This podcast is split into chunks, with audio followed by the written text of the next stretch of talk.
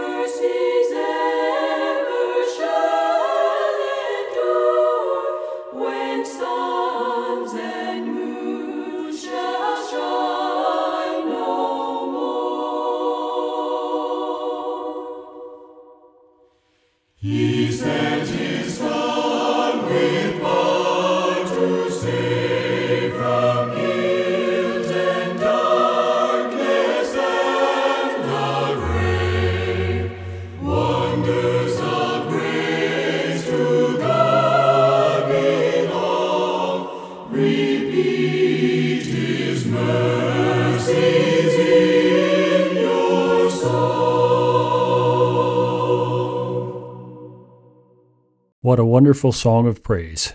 Thank you, choir. And thank you for joining me for this edition of The Voice of Hope.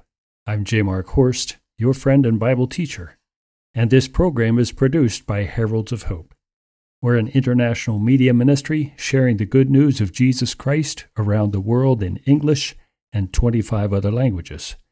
We use radio and print and digital platforms to reach as many people as possible with the message of the gospel. In the last verse of the opening song, the choir sang these words He sent His Son with power to save from guilt and darkness and the grave. Wonders of grace to God belong. Repeat His mercies in your song. That's the message we proclaim around the world through our Bible teaching programs.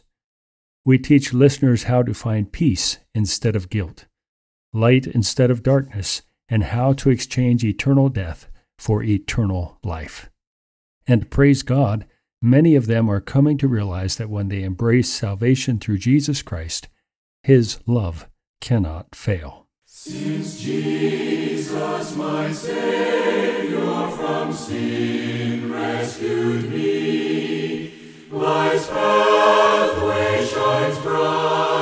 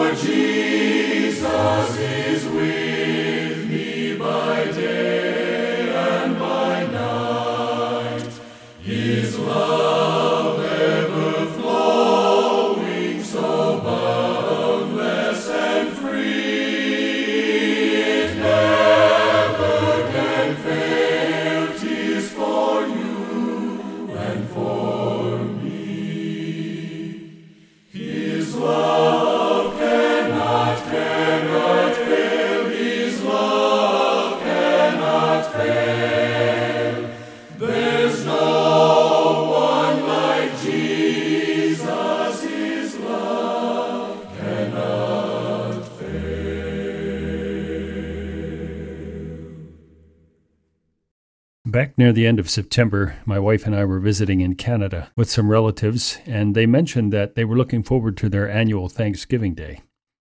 If you're one of our Canadian listeners, then you've already celebrated your Day of Thanks on October 9. Those of you listening in the U.S. will have your Day of Thanks on November 23rd. And so here we are between these two national holidays, and I'm using this opportunity to share my teaching, A Recipe for Thanksgiving. In North America, there are certain foods that are often associated with this holiday turkey, mashed potatoes, sweet potatoes, corn, beans. Those are all things that are found on many tables on Thanksgiving Day. And then there are also dishes that are unique to certain communities, or maybe they're unique to your family. If you're planning to serve mashed potatoes as part of your Thanksgiving dinner, let me read something for you that I came across in my files. For some people, mashed potatoes have the power to improve memory within minutes of eating them. A University of Toronto researcher reported a study in October of 1999 of 20 healthy elderly people to whom they fed mashed potatoes or barley. And the researchers found that memory was significantly improved within 15 minutes. But then they caution us that it may only be the elderly and those with bad memories who have the most to gain from eating such foods. And not only that, it was a pretty small sample. But mashed potatoes have high glucose content, and glucose is believed to help brain function because it aids production of a neurotransmitter. That's a chemical substance that enables one neuron to communicate with another. More research is needed, the report said. Yes, I would think so. But it's interesting food for thought. As North Americans, we seem to have faulty memories when it comes to remembering the multitude of blessings that we receive daily from our Heavenly Father. I also have a hunch that mashed potatoes in the stomach will do little to help us remember to give thanks. And that's because the problem is in our hearts. So I invite you to turn in your copy of the scripture to 1 Thessalonians chapter 5 and verses 16 through 18. Very brief text today and the title of my teaching is A Recipe for Thanksgiving. Let's take a moment before I read the text to think about the setting. One thing we know from this letter that Paul wrote to the Christians in Thessalonica was they were facing persecution because of their faith. And it's in that context that Paul gives his teaching on Thanksgiving. So now I'll read these verses and you follow along in your copy of the scripture 1 Thessalonians 5 16 to 18. Rejoice always. Pray without ceasing. In everything give thanks, for this is the will of God in Christ Jesus for you. One of the traditional things we associate with Thanksgiving is a turkey dinner with all of the trimmings. And to prepare all that food, you need recipes, and every recipe calls for certain ingredients. So today I want us to look together at three essential ingredients in a recipe for Thanksgiving. And incidentally, one of them is not mashed potatoes. According to what Paul wrote, the first ingredient we have is the ingredient of joy. Verse 16 says, Rejoice evermore, or rejoice always. What does it mean to rejoice? Strong's Concordance defines it as cheerfulness or a calm delight. And the same Greek word is translated into two of our English words, joy and rejoice.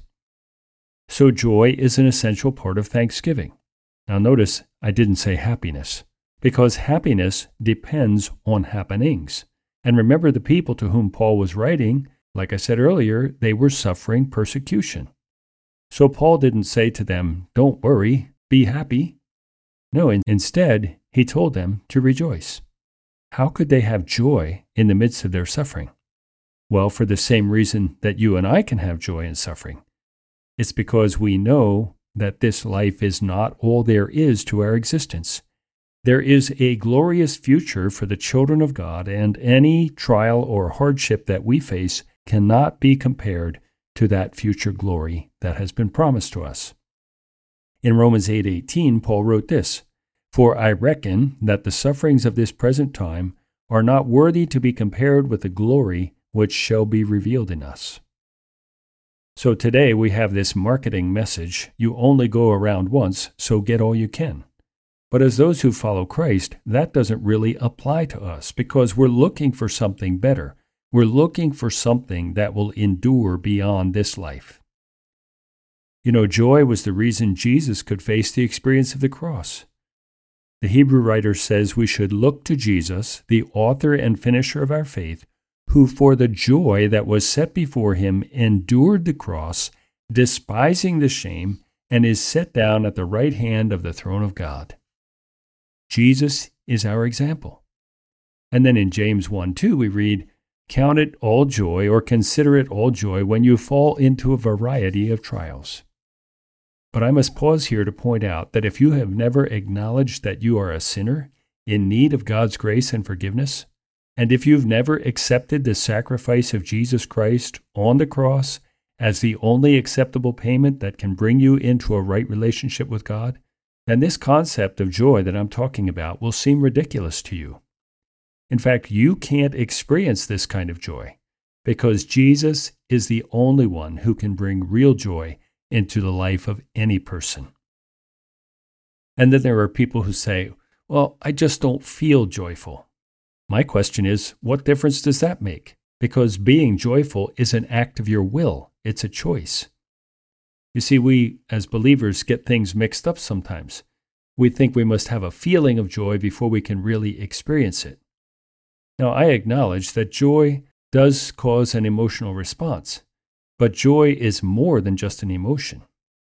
We make a conscious decision whether or not we're going to be joyful. And if we do that, I have found that often the feelings will follow. So, joy is one of the essential ingredients in this recipe for Thanksgiving.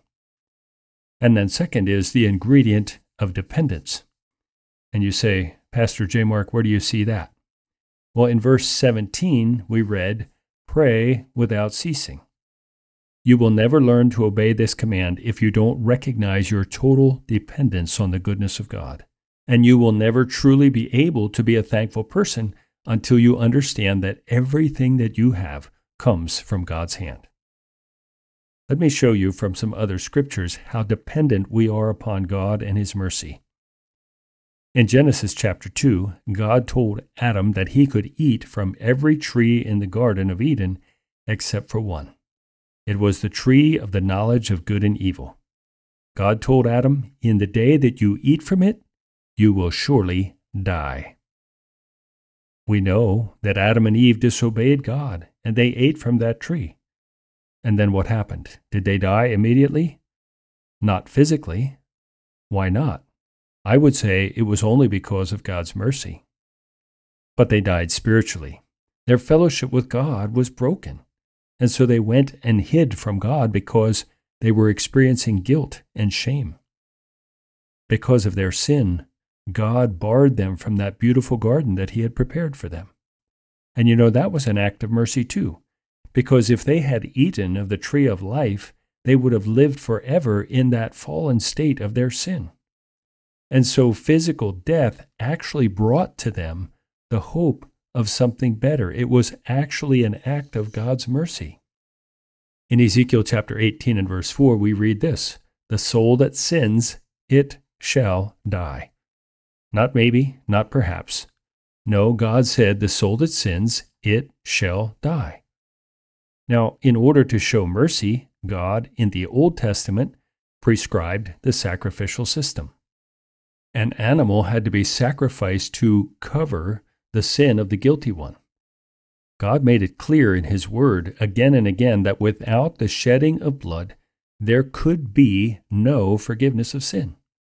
And that concept ultimately led to the sacrifice of Christ as the perfect Lamb of God. Now, when you and I think about the Old Testament, we usually think of it as law and judgment. But you can trace this concept of mercy all the way from Genesis to Malachi. In Lamentations chapter 3, 21 to 23, the prophet Jeremiah writes these familiar words This I recall to mind, therefore I have hope. Through the Lord's mercies we are not consumed, because his compassions fail not. They are new every morning. Great is your faithfulness. What is it that keeps you and me from immediate divine judgment? It's the Lord's mercies. One of the first things I do when I wake up each morning is to thank God for the gift of life and for a new day. Because I don't deserve it. He doesn't owe it to me. It's a gift, and I am completely dependent on Him. You know, we often forget that without God's mercy, you and I couldn't take another breath. What is it that keeps your heart beating? It's God's mercy. When you get sick, God is the one who brings healings. Sometimes it's miraculous, other times, He uses man's knowledge of medicine to accomplish it. But in any case, and no matter what He uses, God is the one who does the healing. Remember, we're talking about the ingredient of dependence as part of the recipe for Thanksgiving. I want you to take just a moment to think about those who have invested time and energy in your life. Start with your mom. She carried you in her womb for nine months before you were born. Have you ever thanked her for not aborting you like so many were in the past 50 years? And what about your dad who worked hard to provide for your needs? Have you ever thanked him for giving some of the prime years of his life for you? You were completely dependent on your parents for those first few years of your life. My dad was born with a vision condition that bordered on legal blindness, but he didn't take a handout from the government. He believed that he should do what he could and do it the best he could, and so that's what he did. He took the responsibility God gave him for his family seriously, and I never heard him complain or say that life wasn't fair. You know, today I am deeply grateful for his example. My dad's qualities of character and his bedrock faith in God have made a lasting impression on both me and my family. There are all kinds of people who've invested in your life teachers, scout leaders, little league coaches, aunts, uncles, grandparents, a neighbor, maybe an employer. You're the only one who can compile your list. But have you ever thanked them? Do you realize that you are what you are because of what others have invested in your life? And above all the people and circumstances of your life stands God. He's there ordering and directing your circumstances to make your life what He wants it to be. You are completely dependent on Him, whether you acknowledge it or not. So we have the first ingredient in the recipe for Thanksgiving, which is joy. And the second ingredient is dependence. And that leads us to our third and final ingredient, the ingredient of obedience. Notice verse 18 is a command. It says, In everything give thanks, for this is the will of God in Christ Jesus concerning you. In everything. You mean literally everything? Well, these aren't my words. This is a command of the Scripture. And I know it doesn't sound logical, but God's knowledge and his wisdom far surpass any human logic. I believe this third ingredient is extremely important because the issue here is the sovereignty of God. God is in all the circumstances and relationships of our lives, and He's wanting to accomplish the purpose for which He created us. Now, did you notice I didn't say that God causes all that takes place in our lives. I said He is present in every circumstance, and He wants to use the events of life to mold and shape us for His purposes. That's why Paul could write in Romans 8:28, "And we know that all things work together for good to them that love God, to them who are the called according to His purpose." God does not do anything evil. He is absolutely just and holy in everything he does. But we know he permits evil. First of all, as a result of man's original sin in the Garden of Eden. And then, secondly, the choices that he allows us to make as free moral creatures. That God permits evil, we can clearly see in the death of his Son, Jesus Christ. Was it God's plan for Jesus to die? Yes, it was. Did God hold those who crucified Jesus accountable for their choices and their actions? Yes, He did. So we can say that God uses the free choices of men to accomplish His will and holds them accountable for their choices. So, how does this work out in daily living? Does it really work to give thanks even when you don't feel thankful? Well, some of you listening know that my wife Joyce and I walked through her cancer journey a couple of years ago. She went through a number of chemo treatments and then surgery. And you know, when you first get that diagnosis of cancer, it can be quite unnerving. But we were committed to thanking God for this experience, knowing that there were things He wanted to teach us, and also discovering that there were people He wanted us to minister to in this process. Now, maybe you're saying, Pastor J. Mark, that wasn't such a big deal. It's not like losing a loved one in some tragic accident or something like that. You mean God can use even those kinds of things for His glory and for our good? Yes, I do mean that. I readily admit it is very difficult for us to see good in situations like that. In fact, I believe there are some situations, some experiences that we have in life that we will not understand until we get to heaven, and maybe not even then, because maybe it won't matter. In a period of nine years, my wife Joyce lost both her parents and all three of her brothers. To this day, we don't know why God chose to let it happen in that way. But what's the alternative to thanking God in times like these? It's blaming God. And that leads to bitterness. Hebrews 12:15 warns us, looking diligently lest any man fail of the grace of God, lest any root of bitterness springing up trouble you, and thereby many be defiled. Bitterness will destroy you spiritually and physically. So, if God is all powerful, and He is, and if He doesn't prevent a tragedy from occurring, that means that He must have some purpose in it. Now, we could spend a long time talking about this, but I need to bring this teaching to a close. Let me encourage you to study this concept further because it's so important. Let's review then in closing the three ingredients in the recipe for Thanksgiving. First, there's joy, that commitment to have a calm delight in God's working in our lives, even when it's difficult. And then, second, is dependence, the awareness that without God, we couldn't survive, and that without the investment of others in our life, we would have nothing. And then, finally, there's obedience the knowledge that God is using every circumstance of our lives to accomplish His purpose in us for our good and for His glory. Those are the ingredients for the recipe for a thankful heart. The world was in darkness, in sin and shame. Mankind was lost, and then Jesus came. He carried our sins to Calvary's tree. He hung there and bled there for you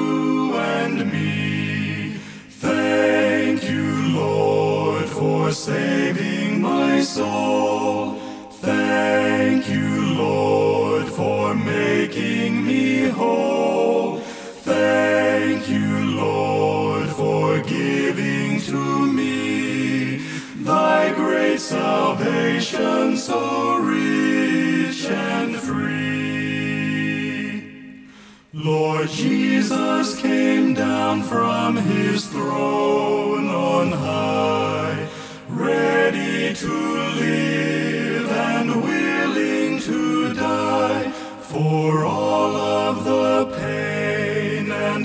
suffering he bore.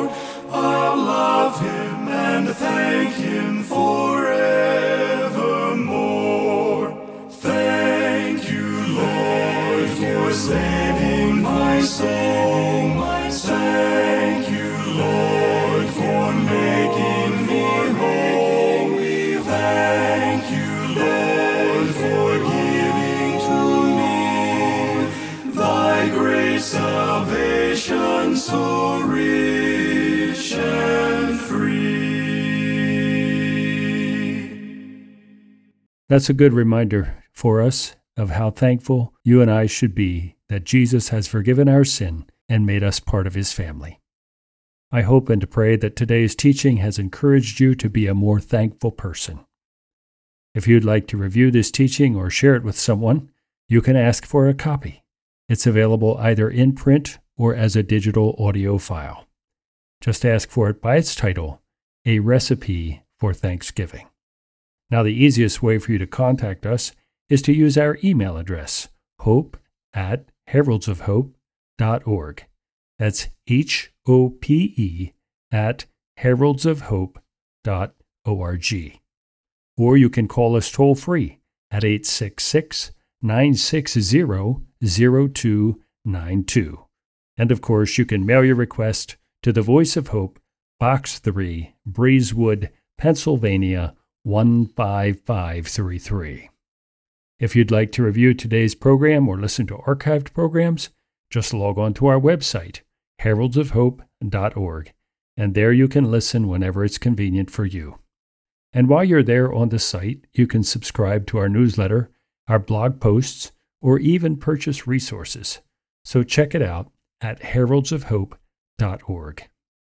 If you'd like to help this ministry financially, you can send a check by mail or you can donate securely online at heraldsofhope.org. You can also call our toll free number 866 960 0292 to donate with your credit or debit card. God's grace, accompanied by your fervent prayers and your generous financial support, will enable the voice of hope to be on the air until Jesus comes in the air. Now, don't forget to join me next week for the voice of hope. And until we meet again, For you shall go out in joy, and you shall be led forth in peace. Before you the hills break forth in song, the trees of the field clap their hands.